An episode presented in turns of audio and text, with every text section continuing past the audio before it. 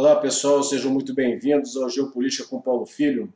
Hoje é dia 8 de março de 2022 e nós vamos tratar, como não poderia deixar de ser, dessa crise na Ucrânia, da invasão Rússia à Ucrânia.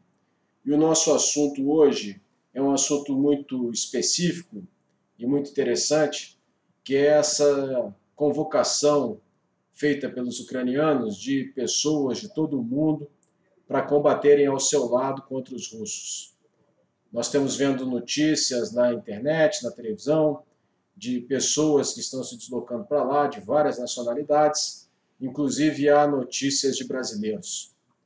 Só que, diferentemente do que muita gente pode pensar, é, esse pessoal não vai estar, se não for formalmente aceito e passe a integrar as forças de defesa da Ucrânia, esse pessoal não contará com as proteções que são dadas aos combatentes pelo direito internacional dos conflitos armados, também conhecido como direito internacional humanitário ou lei da guerra. Isso porque eles podem ser ou não enquadrados na situação de mercenários. E essa situação não tem as mesmas prerrogativas que as leis internacionais dão aos combatentes envolvidos nas hostilidades. Mas para falar sobre isso com muito mais propriedade, eu convidei o coronel da reserva, Carlos Frederico Sinelli, uma autoridade no assunto, talvez a maior autoridade nesse assunto no Brasil, para ele falar especificamente sobre esse tema e fazer uma espécie de alerta para quem estiver pensando em fazer isso, né? se deslocar para a Ucrânia para participar do conflito. Então, com vocês, o Coronel Siné. Bom, meu amigo Paulo Filho, mais uma vez, muito obrigado aí pela oportunidade de participar do seu, do seu blog. É, nós estamos conversando hoje sobre, ainda no contexto, né, é, tão noticiado aí da guerra na Ucrânia, sobre a questão de mercenários, né? É, estávamos trocando algumas ideias em, em, face de algumas imagens que hoje circularam, inclusive de indivíduos supostamente vestindo é, uniforme camuflado de combate e com bandeiras de outros países, armas em punho, circulando pelo território da Ucrânia. Bom, a questão dos mercenários ela é bastante antiga, né? É, sempre foi um problema para os estados, os estados modernos, depois da, da paz de Westfália, em 1648, financiar guerras. Né? Então, é, desde a parte de arrecadação de impostos, os, os, estados absolutistas ali nas guerras dos séculos 17 e 18, até a, a, mobilização dos complexos industriais militares, as guerras do século XX, guerras é, da era industrial, sempre foi um problema. E os mercenários sempre tiveram por aí para oferecer seus serviços. Né? Ocorre que ao longo do tempo, com a maturidade da, das leis que regulam conflitos armados, né, o direito internacional humanitário, é, passou-se a ter, do ponto de vista, inclusive filosófico, num primeiro momento, a ideia de que a motivação do mercenário é, em face de ser uma motivação pecuniária, ou seja, ele está atrás de recompensas materiais, ela não estaria à altura da nobreza do sacrifício que o indivíduo faz é, ao combater uma guerra em nome do seu Estado.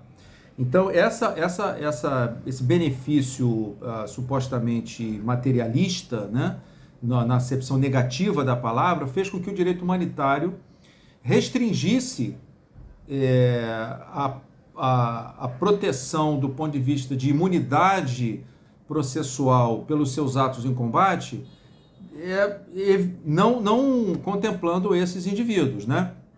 É, agora veja, é, durante, uh, principalmente ali nas guerras de descolonização africanas, né, a década de 1970, é, é que essas preocupações realmente foram escritas, né? Então, ela, o mercenário não é citado nas quatro convenções de Genebra clássicas, até porque são convenções ligadas muito mais à proteção de pessoas e de bens do que a métodos e meios de guerra, mas nos protocolos adicionais, é, nesse caso, o protocolo adicional 1 às convenções, que é de 1977, discutido em 76, trabalhado e entrando em vigor em 1977, essa, esse, essa, o tema mercenário já aparece. Né, e com um artigo inteiro dedicado a eles, no sentido de que eles não têm direito ao estatuto do combatente barra prisioneiro de guerra. Né? Porque nós sabemos que todo combatente legítimo, lícito, né, um, um, indivíduo que, que preenche os critérios para ser um combatente, uma vez capturado caindo em poder da parte adversa, ele tem direito ao estatuto do prisioneiro de guerra, que, é, dentre várias uh, é, prerrogativas, é, assegura que ele, uma vez cessadas as hostilidades, vai ser repatriado sem demora, né? é o que a norma diz, ou seja, ele é imune à persecução penal pelos seus atos. É, o mercenário, caindo em poder da parte adversa, embora ele tenha direito ao tratamento de prisioneiro de guerra, ou seja, tratamento humano, é, integridade física, alimentação, água, visita do Comitê Internacional da Cruz Vermelha, ele não tem direito a, a essa imunidade. Ele vai ser julgado de acordo com as leis em vigor, que podem ser as leis do, do país ocupante, pode ser as leis estabelecidas naquele território.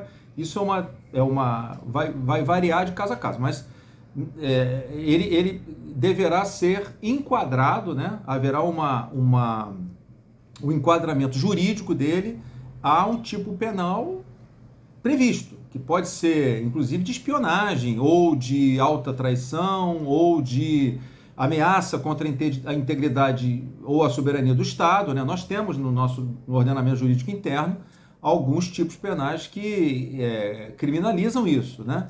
esse tipo de atitude contra o Estado. E que dirá por parte de estrangeiro.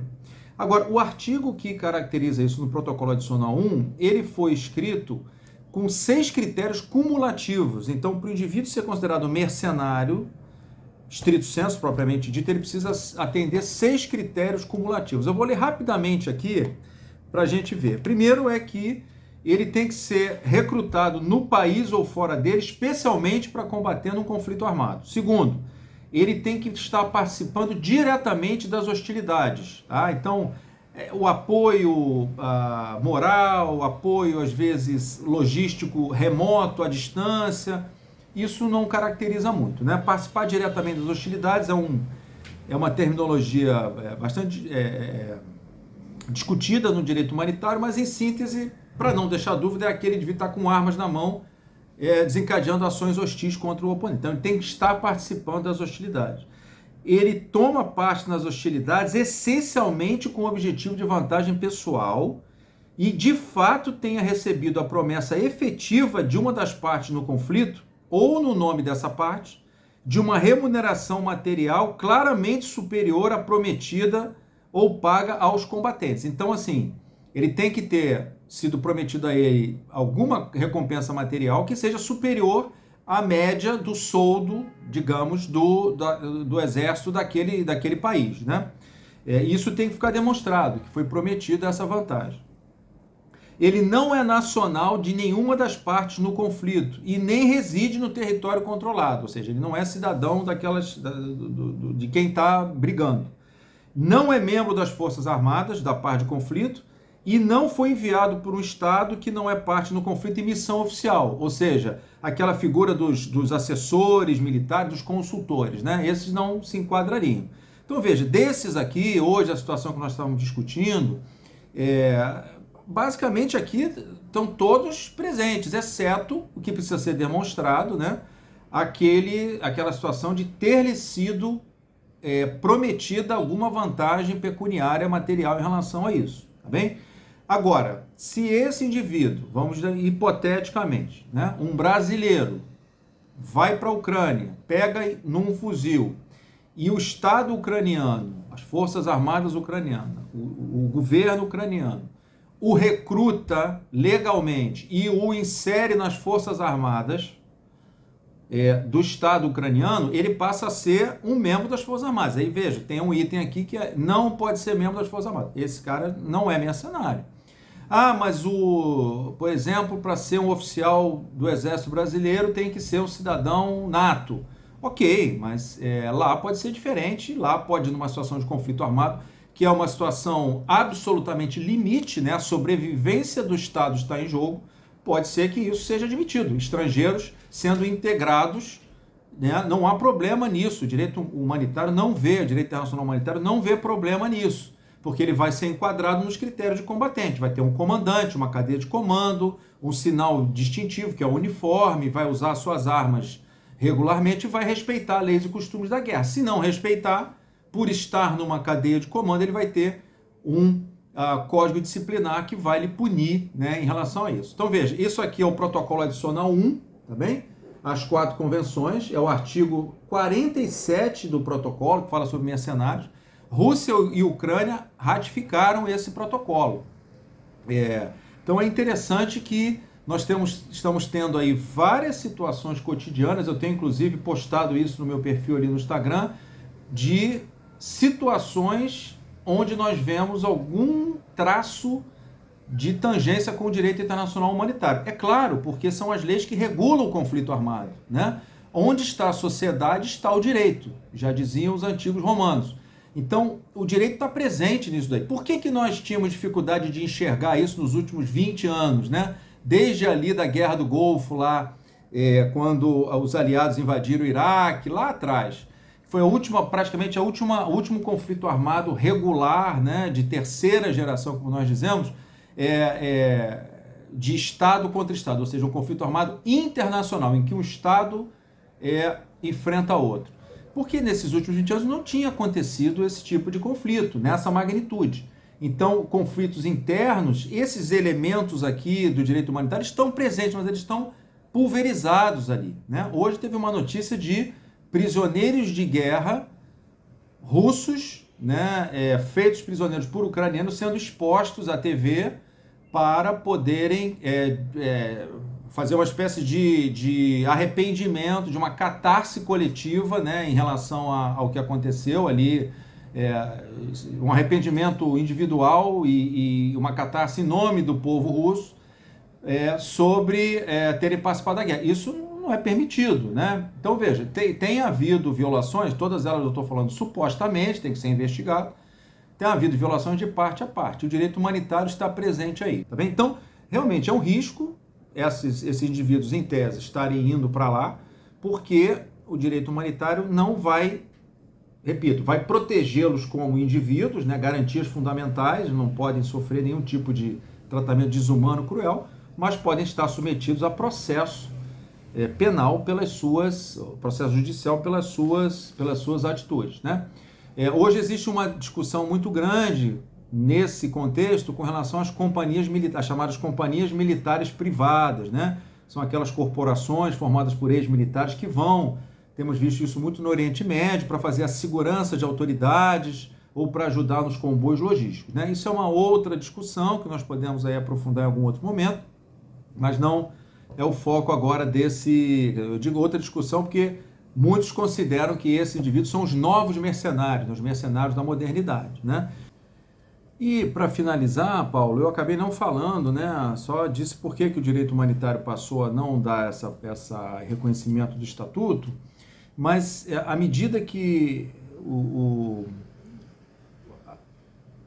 as guerras foram evoluindo, se verificou que, primeiro, o manter mercenários era muito custoso, né? Porque você tinha que contratar, treinar, mantê-los ali durante a campanha e depois que a campanha acabava, você mandava embora. E na volta, se houvesse outra guerra, teria que fazer tudo de novo. Em geral, já tinha havido aí uma inflação, quer dizer, os preços da contratação, os, as remunerações já tinham aumentado, então ficava muito custoso, muito difícil. E a lealdade era muito questionável, né? Claro, os caras estão atrás ali de recompensa material. Quem pagar mais, eu troco de lado rapidamente.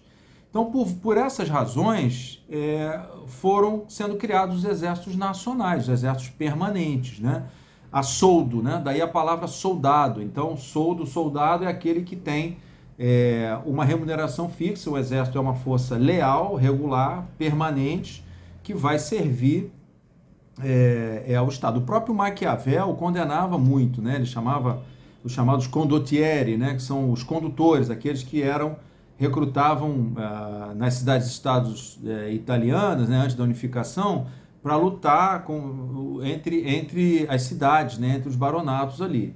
Então ele sempre criticou muito isso como sendo algo deletério né, para o Estado. Então, é, meu amigo, é isso. Eu espero ter contribuído aí né, e permaneço à disposição para qualquer outra contribuição aí nesses uh, assuntos ligados aí ao conflito, que, né, como nós sabemos, é uma circunstância muito trágica para a humanidade, mas que está é, se desenrolando e é preciso extrair conclusões e fazer análises é, balizadas né, é, por, por princípios, inclusive do direito internacional humanitário. Tá bem? Muito obrigado, um grande abraço. Bem, então, como vocês viram com as palavras do Sinelli, essa situação de você ser estrangeiro e se dirigir a outro país para combater, ela não é assim tão simples. Um outro aspecto que a gente comentou e conversou na nossa conversa é que, historicamente, é, quando acontece a participação de mercenários no campo de batalha, historicamente, os níveis de violência perpetrados por esses grupos em combate são normalmente muito superiores aos níveis de violência das partes dos exércitos profissionais em conflito. Isso por causa da sua motivação, né? a motivação ela é, via de regra, pecuniária e isso, de certa maneira, é, liberta esses combatentes para agirem sem nenhum tipo de freio. Isso é o que acontece historicamente nos conflitos com a presença de mercenários. Isso é um, um problema porque isso afeta, evidentemente, um princípio basilar do direito internacional dos conflitos armados, que é o princípio da humanidade. Então, esse vídeo serve de alerta para os que, por acaso, pensem em fazer isso, se deslocar para a Ucrânia para participar dos combates. Nós temos tendo notícia da participação de alguns brasileiros por lá. É importante que vocês saibam todas as circunstâncias que afetam essa decisão. Então, eu vou colocar na descrição desse vídeo o Instagram do Coronel Sinelli, onde ele faz uma série de observações muito interessantes sobre o direito internacional dos conflitos armados no conflito da Ucrânia. Então, mais uma vez, eu agradeço a participação do meu amigo Sinelli e espero que ele volte aqui para outras intervenções sobre o direito internacional humanitário. Se vocês gostaram desse vídeo, por favor, deixem seu like, compartilhem com os amigos, divulguem o canal porque dessa forma vocês vão estar nos ajudando. Peço também que, se puderem, é, se tornar apoiadores do canal em www.paulofilho.net.br, tem uma seção Apoio o Blog, e lá vocês vão encontrar maneiras de nos apoiar. Tá certo, pessoal? Até a próxima. Tchau!